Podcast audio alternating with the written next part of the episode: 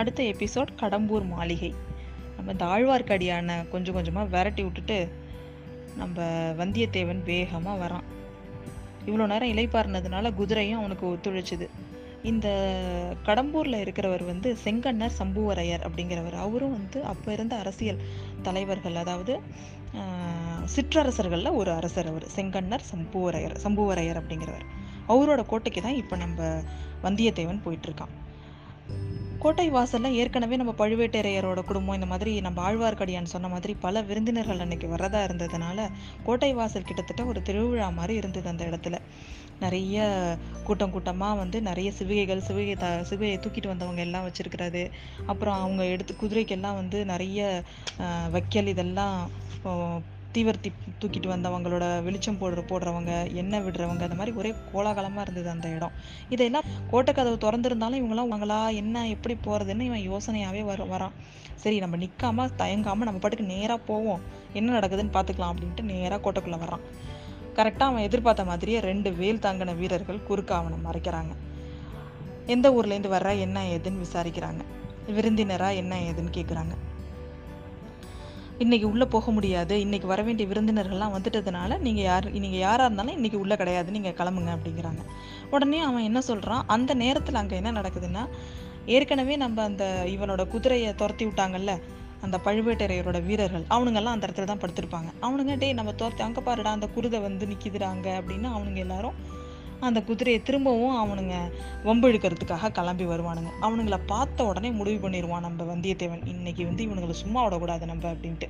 உடனே நீங்கள் வந்து மூக்கணா கயிறை விடுங்க நான் கிளம்பிடுறேன் திரும்பிடுறேன் நான் அப்படின்னு சொல்லிட்டு அந்த குதிரையோட கயிறை விட சொல்கிறான் விட சொன்னோடனே அவன் போக போகிறான்ட்டு இவங்கெல்லாம் வேலை எடுக்கிறாங்க. அப்போ வேகமாக குதிரைக்கு அழுத்தம் கொடுத்து அந்த பழுவேட்டரையரோட வீரர்களை ஒரு கை சுத்தி வாழை எடுத்து பயங்கர சண்டை அங்க நடக்குது. உடனே எல்லாரும் சுத்தி அவனை சுத்தி பயங்கரமா கத்த சண்டை பெரிய ஒரு சின்ன ஒரு போர் மாதிரி நடக்க ஆரம்பிச்சிருது அந்த இடத்துல. அந்த போர் மாதிரி நடந்துட்டு இருக்கும் பொழுதே அவன் கத்துறான். கந்தமாரா இங்க பாரு உன்னோட உன்னோட வீரர்களெல்லாம் என்ன என்ன பாடுபடுத்துறாங்க பாரு அப்படின்னு கத்துறான். இந்த கூச்சல் குழப்பத்தை பார்த்துட்டு மேலேருந்து சம்பூராயர் பார்த்துட்டு அந்த வீரர்களை கூப்பிட்டு கேட்குறாரு என்ன என்ன அங்கே பிரச்சனை? என்ன நடந்துட்டு இருக்கு? அப்படின்னு. உடனே அதில் சொல்கிறான் இது மாதிரி யாரோ ஒருத்தவன் உள்ளே வர வந்துட்டான் வந்தவன் நம்ம சின்ன எஜமானோட பேரை சொல்கிறான் அப்படின்னு சொல்கிறாரு சொல்கிறான் அவன்.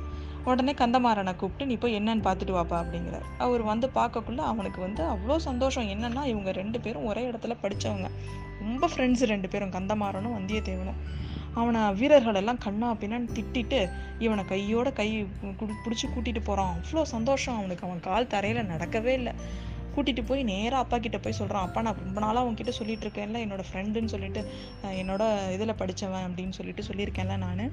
அந்த வந்தியத்தேவன் இவன் தான்ப்பா அப்படின்னு சொல்லிட்டு அவன் வந்து குருகுலத்தில் படித்தவன் அப்படின்னு அப்பா கிட்ட சொல்கிறான் சம்புவராயருக்கு அந்த சூழ்நிலையில் அவனோட வருகை வந்து அவ்வளோ சந்தோஷமாக இருந்ததா அவரோட முகம் காமிக்கல. அவர் யோசனையாக வர தலையாட்டுறாரு.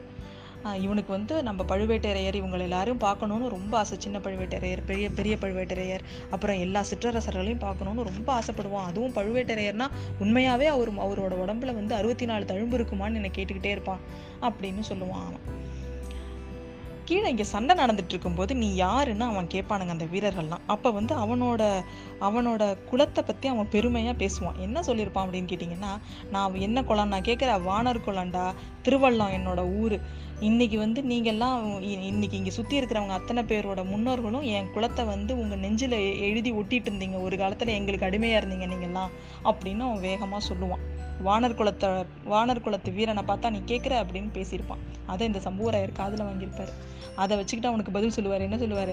என்னப்பா வானர் குலத்தை அளவுக்கு இவங்கெல்லாம் வீரமானவங்களா? இல்லை வானர் குலத்துக்கு மட்டும்தான் வீரம் வீரம்னு நினச்சிக்கிட்டு கேட்குறியா அப்படின்னு கேட்பாரு அவனுக்கு உடனே ஆஹா இவர் பயங்கர வில்லங்கமாக பேசுகிறாரு அப்படின்னு சொல்லிட்டு அவர்கிட்ட இந்த ஐயோ அதெல்லாம் இல்லைங்க பெரியவங்க. அவர் பழுவேட்டரையரோட வீரம் எங்க? அவரை போய் நான் சந்தேகப்பட முடியுமா? அப்படின்னு சொல்லிட்டு அவர்கிட்ட விடை விடை பெற்று அதாவது அவர்கிட்ட இருந்து அடுத்தது அவன் வந்து தன்னோட அன்னையர்கள் இருந்த பகுதி அதாவது அந்த புறத்துக்கு கூட்டிட்டு போறான் தன்னோட ஃப்ரெண்ட்ஸை தன்னோட ஃப்ரெண்டை அந்த அந்த புறத்தில் இவனை பார்த்த உடனே அம்மாவுக்கு அவன் தன்னோட அம்மா எல்லாருக்கும் இன்ட்ரொடியூஸ் பண்ணுறான் அவனை பார்த்த உடனே ஒரு பொண்ணு போய் ஒளிஞ்சுக்குது. அதுதான் கந்தமாறனோட தங்கையாக இருக்கணும் அப்படின்னு நினச்சிக்கிறான். இந்த கூட்டத்தில் அந்த வந்தால அந்த பொண்ணு சிவிகையில் அந்த பழுவேட்டரையரோட அந்த பொண்ணு எங்கே இருப்பா அப்படின்னு அவன் நினச்சிட்டு நினச்சி தேடுறான் எல்லா இடத்துலையும்.